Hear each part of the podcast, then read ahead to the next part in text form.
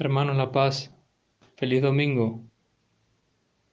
Yo quiero compartirles de nuevo lo que ha sido para mí esta experiencia de escrutar la palabra y como toda palabra de Dios es profundísima.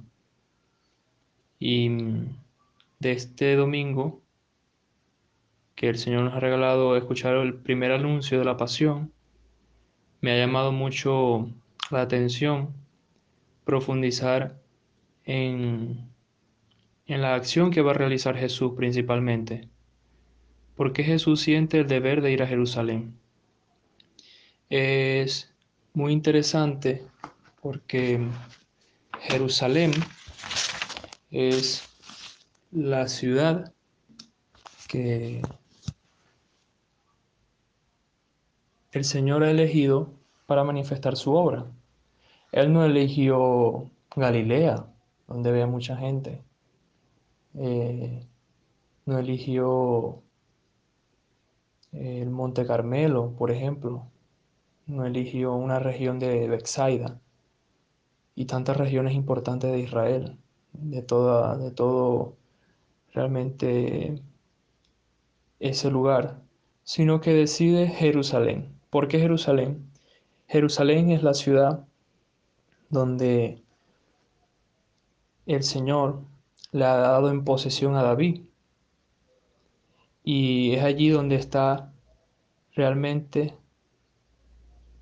la presencia de Dios.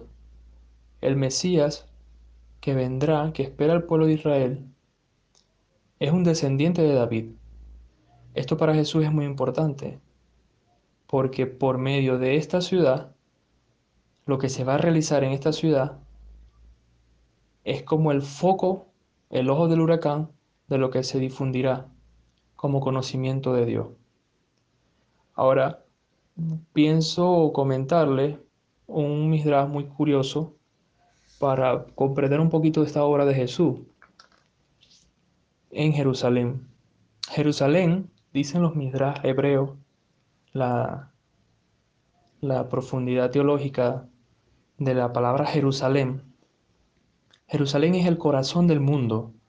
Jerusalén es completamente sagrada. Es el lugar más sagrado del mundo, sin exagerar. En ella hay una fuerza especial. Ella es el centro del universo. Esto es muy importante, porque Dios no elige cualquier lugar. Y si uno lo observa más o menos gráficamente en el mapa mundi, uno dice, pero es que es verdad, parece que es el centro del mundo. ¿Y ¿Qué es esta fuerza que se da en Jerusalén? ¿Por qué? Recordemos que en Jerusalén estaba la presencia de Dios, la Chequiná, que es el Espíritu mismo de Dios que se posó sobre la tierra, en ese lugar, donde Él aceptó, Él decidió ayudar a los reyes de Israel, a David especialmente, después de legua a Salomón, a construirle un templo. Por esto, dentro de, de esta realidad, eh, existe en Israel, pues, un muro. Y es muy interesante, ¿por qué? Porque la Jerusalén verdadera es sólo posible sentirla dentro de un corazón que está corregido. Ahora, esta imagen que les pienso más o menos dibujar en sus mentes, les va a ayudar mucho para comprenderla por la obra de Jesús dentro de Jerusalén. El mundo, como sabemos muy bien, sigue en marcha. El mundo se desarrolla, el mundo crece, crece y crece y eh, ha sido capaz de, salir adelante de generación en generación, podríamos decirlo, en lo convencional, de una forma ergonómica, podríamos decirlo, que cada vez lo hace todo más práctico, todo más fácil. Pero hay que tener presente que estamos hablando de, de dos Jerusalén en ese sentido, la Jerusalén terrestre y la Jerusalén celeste. ¿Por qué es importante destacar esto? Porque la Jerusalén terrestre es una forma gráfica real, visible, de la Jerusalén celeste. No en el mismo sentido espiritual, pero sí en la reducción más mínima de lo que es la Jerusalén celeste, es la, la Jerusalén terrestre. ¿Por qué? Porque si queremos que se construya esta ciudad dentro de nosotros, es necesario ir poco a poco corrigiendo el corazón. Esto es muy importante porque es irlo poco a poco moldeando, doblegando ante las apetencias de este mundo, ante el deseo del hombre. ¿De qué? De simplemente vivir para esta tierra. Ahora, ustedes me dirán, pero ¿esto qué tiene que ver con el Evangelio? Tiene que ver muchísimo. ¿Por qué? Porque este mundo no es suficiente para lo, que nosotros estamos llamados. Y esto es una gran verdad. Esta es la verdad. Que la gente está enfocada ahorita en Zoom, YouTube, Instagram, Facebook, Twitter, lo que sea. En verse cada vez mejor la gente. O sea, es que si nos podemos ver, la humanidad ha avanzado tanto que, que muchas veces hasta ya no, no nos mostramos ni con el rostro real de lo que somos. ¿Por qué? Porque nos queremos esconder toda, todo tipo de imperfección. Y se me viene a la cabeza esta película de, de, de, esta de los Juegos del Hambre, donde existía este distrito, a los que lo han podido ver, los jóvenes, los no tan jóvenes, que existía el Capitolio, la gente es interesantísimo porque yo pienso que la humanidad no está lejos de eso. Se vestía con unos tipos de maquillajes estrambóticos, exagerados, y se deformaban los rostros, los, los ojos, lo que sabemos ya todo lo que es la ideología del género. Hermano, eso es lo que quiere el mundo. Y eso es lo que quiere el mundo hacer con tus hijos. Eso es lo que quiere el mundo hacer hasta con nosotros mismos. No a lo mejor físicamente, pero sí desearlo, que es peor, porque vivimos es como en un engaño tan tremendo de que pretendemos querer vivir una cosa que nos va a hacer daño, pero porque, porque la envidiamos. Pero es que eso es una locura, porque eso no nos da nada, no nos deja nada, lo que nos deja es vaciedad. Ahora, volviendo a lo importante, el deseo de todo lo de este mundo nos hace vivir para esta Jerusalén simplemente terrestre. Pero estamos invitados a catapultar nuestra mirada para algo más allá. Esto, hermano, todo esto de lo que le he hablado, lo hace un corazón egoísta y por lo tanto no necesita la Jerusalén espiritual. Pero si no necesita esto, todo este berenjenal de cosas enredadas, el caos. El hombre, su corazón, su corazón anhela la corrección, de librarse de sus deseos egoístas. Y esto, este, estos temas es muy bueno hablarlo en este tiempo, porque nos ayuda mucho. Ahora, esto no ocurre repentinamente, o sea, no es que de la noche a la mañana, bueno, ya yo estoy trabajando para la Jerusalén espiritual y ya yo soy, bueno, pues, Madre Teresa, Padre Pío, Santa Teresita del Niño Jesús, San Francisco. Todos los Franciscos son santos. Este, no, hermano, o sea, esto es poco a poco. El hombre primero construye, ahora viene la imagen gráfica, un muro entre lo que es espiritual y lo que es esta tierra. Jerusalén, volvemos a Jerusalén, es una ciudad amurallada. Jerusalén, para construir la ciudad dentro, tuvo que primero crear el muro grande, fuerte, que lo defendiera de los que los querían atacar. Y una vez construido este muro, que es hacer una división entre el egoísmo, ¿verdad? Y nuestro ser, nuestro ser espiritual. Este muro, ¿qué es este muro? Este muro que rodea esta ciudad, que es nuestro, es nuestro, es nuestro interior, es una guardia porque nos hace distinguir la ciudad de los demás. O sea, dentro de nosotros, los pensamientos del mundo con los pensamientos verdaderos. Ahí es donde entra lo que Jesús hace con Pedro, cuando le dice, tú no piensas como Dios. ¿Pero por qué? Porque Pedro ya era el demonio. No, sino porque el Señor le sabe de una vez apuntar a que tiene que hacer esa división entre lo que es los pensamientos de Dios y los pensamientos de los hombres. De esta manera, dividiendo estos pensamientos que vienen del mundo y los pensamientos que vienen de Dios, en nosotros poco a poco va avanzando la santidad y empezamos a construir. ¿Y qué construimos, hermano? Un muro, un muro como el de Donald Trump, un muro más grueso, grandísimo, para que no se dañen, ¿verdad? Lo que está dentro con lo que exteriormente este, nos circunda, con nuestros deseos, con nuestros pecados, con tantas cosas que sabemos que nos atacan hoy día a día, con nuestras crisis, nuestras neurosis, nuestros impulsos de ira, nuestros todo lo que tú quieras meter ahí que te está hoy arrastrando, eso, hermano, no puede penetrar dentro de esta ciudad, no puede penetrar dentro de tu alma. A lo mejor, como especies de, de ladrones, querrán abrir un boquete, querrán rajuñar este muro, pero la ciudad de Jerusalén estaba completamente protegida. Y es lo que hace este muro dentro de nosotros. Este muro poco a poco va, edificando el ser espiritual dentro de nosotros. Esto es un trabajo difícil, hermano. Dividir y diferenciar entre los deseos, ¿verdad? Porque nuestro ego juega muchísimo con nosotros. Pero muchísimo. Tú no te imaginas todo lo que juega el ego contigo, hermano, y conmigo. Esto es una cosa impresionante. Despertando deseos cada vez más grandes. ¿De qué? De querer realizarnos, de no querer construir una ciudad humilde, como lo es la ciudad de Israel, sino una Babilonia, una torre de Babel. Lo que queremos es el escándalo. Pero bueno, pues bloques y bloques y más bloques, en vez de la sencillez. Y al final, lo que queda es una ruina ahí, todo grande, vacío. Pero ¿qué es lo que quiere el Señor? Que se doblegue, se doblegue poco a poco este espíritu. Para ello, hermano, esto es importantísimo. Es necesario no desanimarnos, nunca, nunca desanimarnos.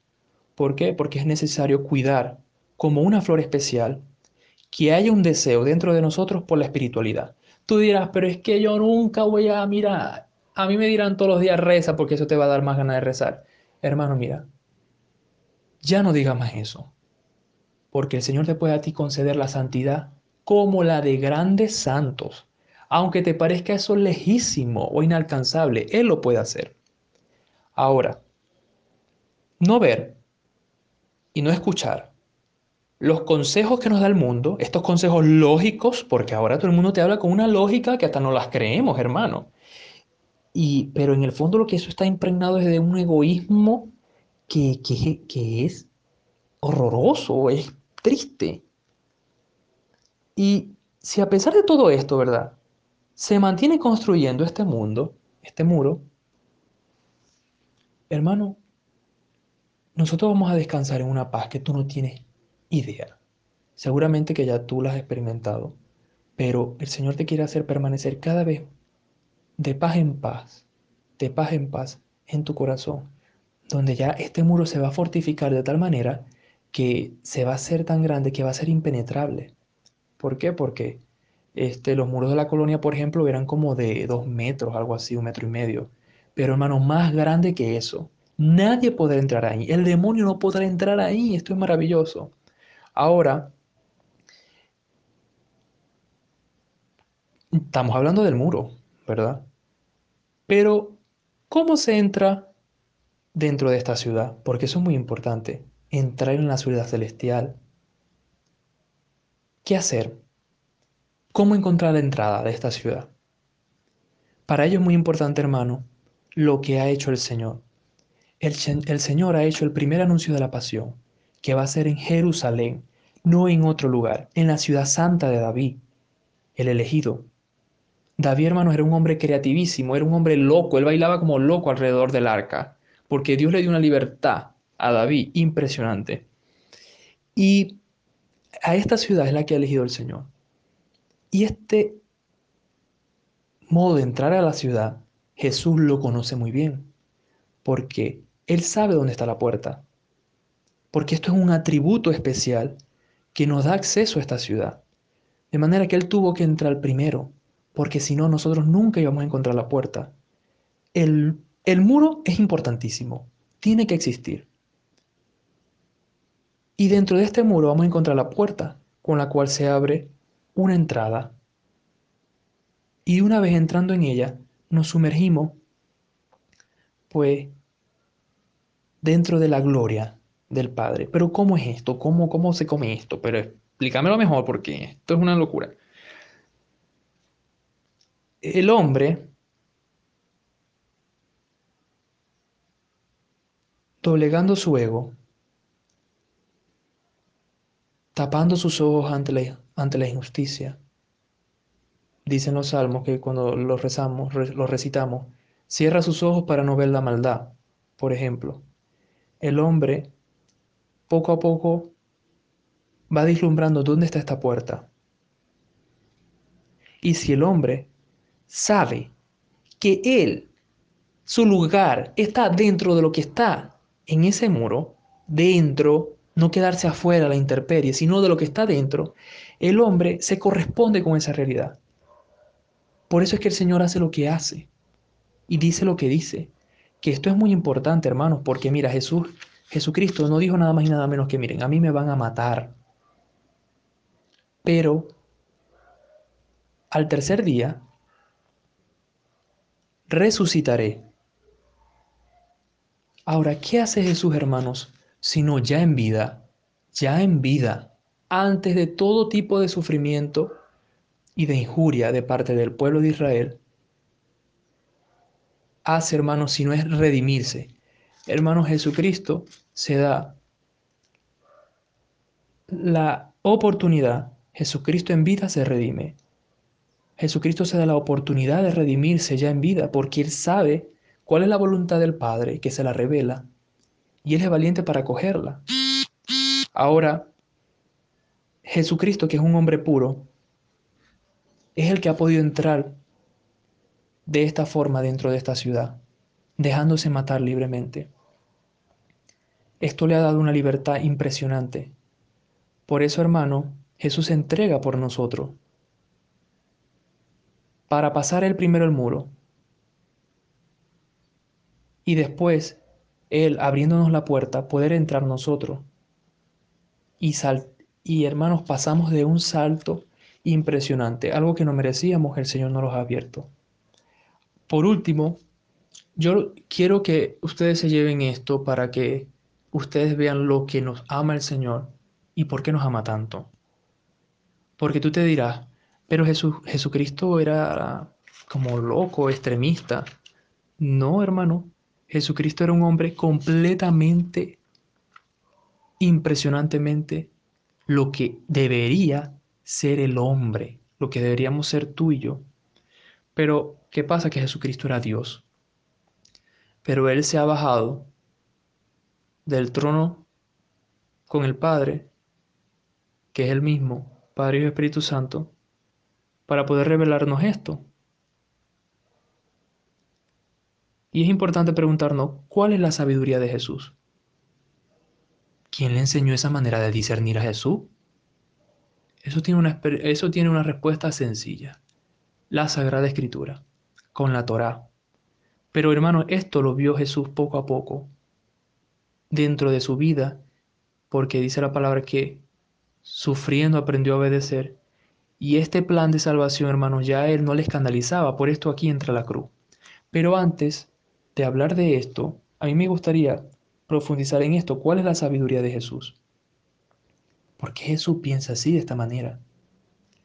Dice la nota de la Biblia Jerusalén que cuando Pedro habló, él hizo un acto de su inconsciente. Palabras más, palabras menos. Prácticamente que lo que hizo Pedro no lo hizo él, lo hizo efectivamente Satanás. ¿Por qué pasa esto, hermano? Porque a raíz del pecado nuestra mente se fracciona, se divide. Y nosotros tenemos conciencia, como sabemos todo, y lo decimos mucho. Ay, eso me quedó en la conciencia. Bueno, eso me lo llevo en la conciencia. Pero ¿qué sucede? Que el hombre a raíz del pecado también tiene el inconsciente. ¿Por qué? Porque ya se ha degradado tanto a la humanidad que el hombre hace muchas cosas que no les da importancia y que la guarda dentro de sí y no tienen que ver nada con él, así la vivimos. Pero esto está dentro de nosotros, porque nosotros somos hermanos como una esponja. Todos, todos. Hasta el que cree que no, es. ¿Y qué sucede? Yo me atrevo a decir que Jesucristo no. Jesucristo está plenamente poseído con, con el dominio de su conciencia. ¿Y ahora qué pasa? Me gustaría leerles una nota, perdónenme lo extendido, pueden escuchar el video, el, podcast, como dijo Leo, em, separado, no sé. El inconsciente, me gustaría decirle que, ¿qué es el inconsciente? El inconsciente es lo que profesa nuestra boca, nuestras palabras, la mayoría de los momentos de nuestro día a día, y son los simples pensamientos que llevamos dentro muy a menudo, ¿no? ¿Qué necesitamos saber muy importante de esto? Que por muy seguro que estemos de nosotros mismos, que estés tú de ti mismo, ante tu parecer de todo, ante tu parecer de hablar, de actuar, de cómo tú eres, no es posible ocultar lo que dentro de nosotros pueda pasar. Eso es así. Eso es imposible. Aunque tú digas, no, yo esto no lo voy a decir nunca para que nadie se entere cómo yo estoy, cómo me afecta. Que está bien, que tú, no tienes que decir todo. Pero ¿Qué pasa? ¿Qué es importante con relación a este inconsciente? Primero, esto es importante, hay que dejar que se guíe por la conciencia. Y segundo, darle buena formación y estructura a la conciencia para que este inconsciente no nos haga engañarnos a nosotros mismos. Te lo digo así, de una, porque tú mismo te puedes engañar por ti mismo. Pero existe un problema, que los pensamientos que por los engaños del demonio trastornados de nuestra mente, que no son iluminados, son los que de igual modo usa el maligno, el malo, para hacernos interpretar la vida, de manera que el inconsciente es contrario a la conciencia, que la conciencia, hermano, es el depositario de nuestro conocimiento de Dios. Por eso es que es muy importante lo que te decía al principio, que ¿qué vino a hacer Jesús subiendo el Israel? ¿Qué vino a hacer? Pues él vino a ayudarnos a pensar igual que el Padre, a pensar igual que el Padre. Entonces, para cerrar con este tema de la conciencia, que es el depositario, es una parte de Dios dentro de nosotros. Por eso, hermanos, a nosotros nos cuesta tanto cuando pecamos, porque estamos golpeando la presencia que tenemos dentro de nosotros de Dios. Dice el magisterio de la iglesia que la conciencia es como un sagrario, donde habita Cristo. Nosotros agarramos a palo, a martillazos ese sagrario cuando queremos pecar o cuando pecamos o lo que sea. Murmuramos, no todo es, sino también murmuración, de, depresión, angustia. De manera, hermanos, que así como el corazón, que el corazón, dice el Señor, que es la sede de nuestras obras, eso es muy importante que lo tengamos en cuenta, lo que hacemos con el corazón, eso es muy importante. ¿Por qué? Porque con el corazón nosotros podemos llegar a herir a alguien, hermanos, y destruirlo y matarlo en vida. Eso es real. Ahora, cuando nos duele el corazón, en nuestro ser, en nuestra alma, es por su reacción ante lo que libremente nosotros este, realizamos. De igual modo cuando nos duele la conciencia. ¿Verdad? Por eso, hermanos, es muy importante estar conectados al Señor. Esto es muy importante, hermano. Muy importante. Ahora, por último, yo te voy a hacer una invitación que te vas a caer para atrás. ¿Cuál invitación te voy a hacer yo hoy? Mira, yo no sé si ustedes han visto la película del Padrino. Interesantísima. Las invito a verlo quienes no la han visto. Tiene tres. La segunda parte creo que tiene dos partes. O sea que son como cuatro son un poquito largas. Pero es una película buenísima, se la recomiendo. ¿Y qué pasa con este hombre? Hermanos, miren, el padrino, que era, la creó, no sé quién fue que la creó, es un italiano y tal, hijo de Italia, Italia, la católica, eternamente. Este, mm, este hombre era un sicario. Este hombre mandaba matar a la gente por negocio, simplemente porque ni odiaba a la gente era por negocio. Este hombre derrochaba dinero con mujeres, pero, pero muy, muy informalmente, muy educadamente, o sea, una cosa así como que él estaba un poco como Calígula, ¿no? Entregado a su placer. Pero él tenía algo muy curioso, que lo hacía todo por defender a la familia. Pero eso es otra cosa. ¿Por qué te hablo de esta persona? Del padrino, así de ese, del padrino.